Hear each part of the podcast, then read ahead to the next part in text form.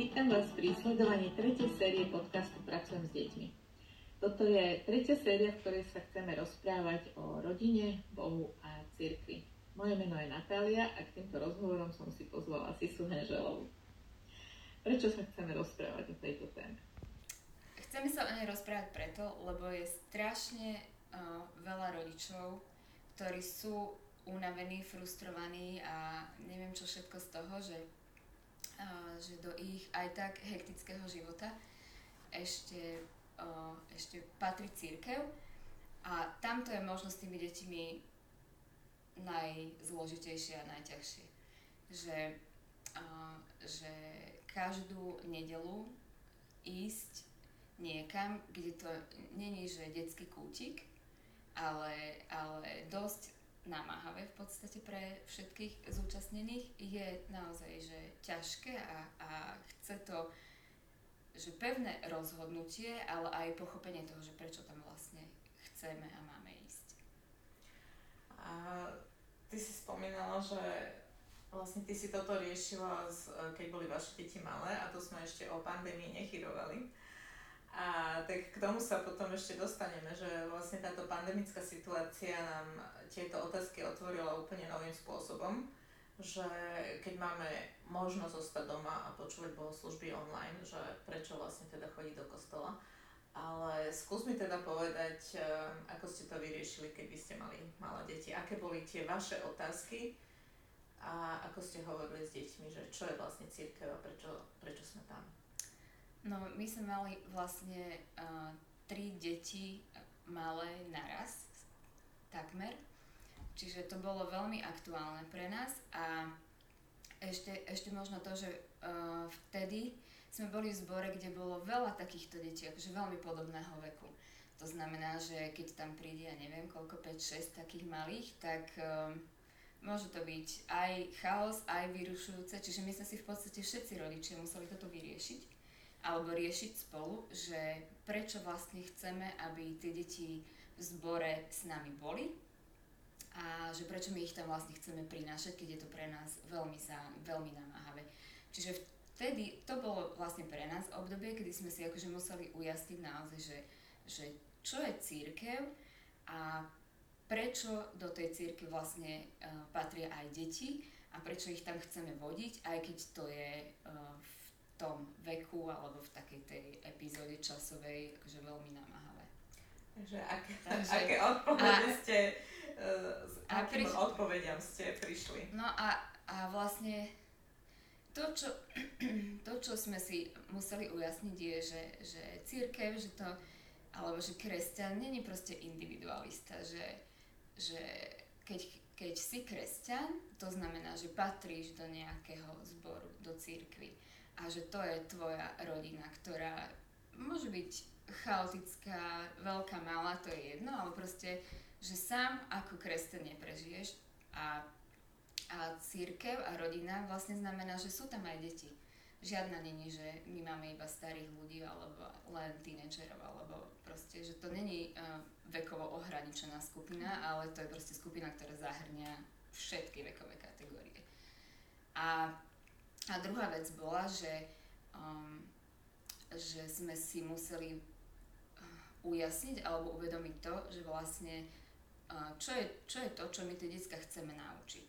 Že, um, že tá církev a ten zbor a to, aby oni poznali Boha a spolu s jeho ľudom ho oslavovali, že je strašne dôležité.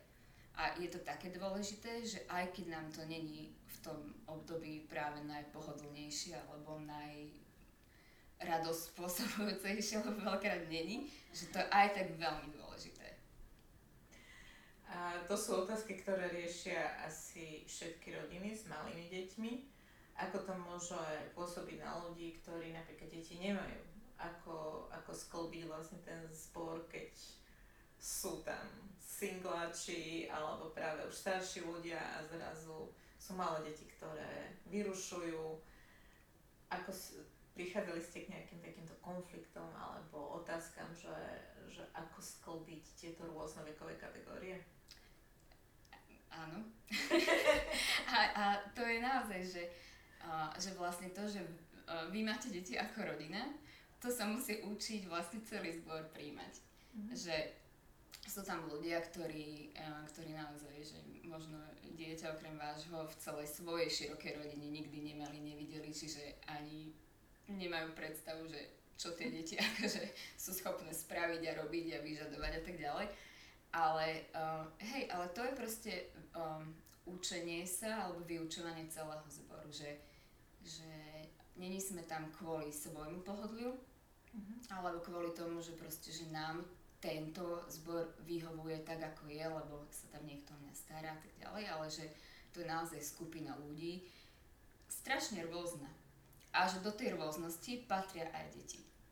A, a to bolo naozaj, že uh, to, to není, že to príde hneď, že uh, dobre, že jednu nedelu si to hovoríme a že na druhú už to je všetko v poriadku, ale že naozaj to je proces, kedy si to učíme, že príjmať jeden druhého a to znamená, že aj deti, aj, aj také, ktoré vyrušujú, aj také, ktoré má, ktoré má proste sa mi, mi bránia sa sústrediť alebo mm-hmm. a tak ďalej. Že to, to bolo naozaj niečo, čo sme sa museli a musíme asi my všetci učiť, že deti sú tam preto, lebo nám ich Pán Boh dal a že oni sú súčasť toho celého a musíme sa to naučiť spolu uh, príjmať.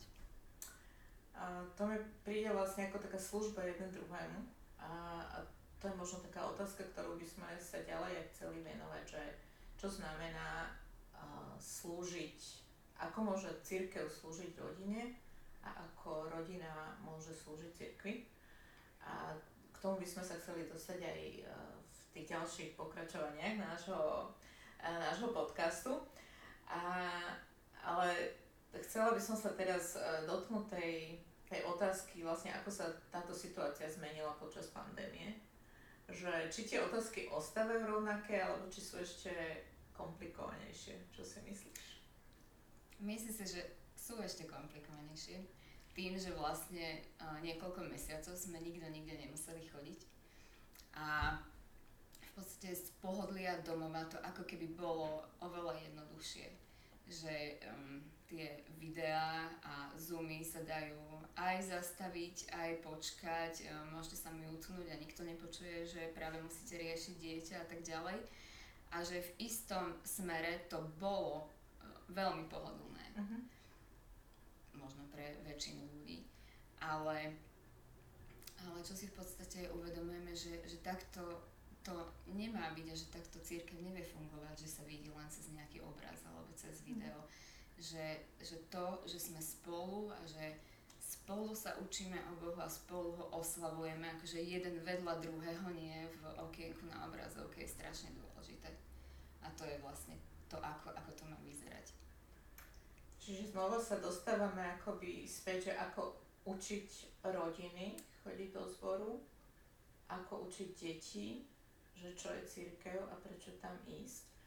A a hovorí sa, že zvyk vlastne si vypestuješ po nejakej sérii opakovaní, že keď niečo chceš robiť denne, tak 40 dní ti stačí, že niečo robíš denne a že už je to nejaký návyk. Ale ak, aké časové obdobie, keď dajme tomu, že po roku skoro niektoré zbory, že sa nestretávali, že, že po roku výpadku, že koľko nám bude trvať znova vrátiť sa k takýmto akoby dobrým zvykom, môžem to nazvať, že dobrý zvyk. No, je to dobrý zvyk určite. No, ja na to asi, ja nemám odpoveď, že koľko to bude trvať. Asi to naozaj, že um, dosť závisí od tých rodín a, a detí a, si na to zvykli a nezvykli. Ale myslím si, že odhliadnúť od toho času, koľko to bude trvať, že to je strašne dôležité sa proste vrátiť. A znova, alebo na novo, podľa toho, ako to fungovalo v tých rodinách, akože sa to začať učiť, že, že ideme do toho zboru, lebo chceme byť s Božím ľudom, lebo ho chceme oslavať, lebo sa chceme počuť, lebo sa chceme dotknúť jeden druhého a, a aj keď to bude znamenať, že sa nám znova skomplikuje život, že to je mhm. aj tak veľmi dôležité. Ďakujem pekne. Ďalšie otázky otvoríme v ďalšom pokračovaní. Tento podcast je sponzorovaný občianským združením Scripture Union Slovakia a vyrobený pre potreby platformy Pracujem s deťmi. Ak sa vám tento podcast páči, budeme radi, keď o ňom dáte vedieť ďalším.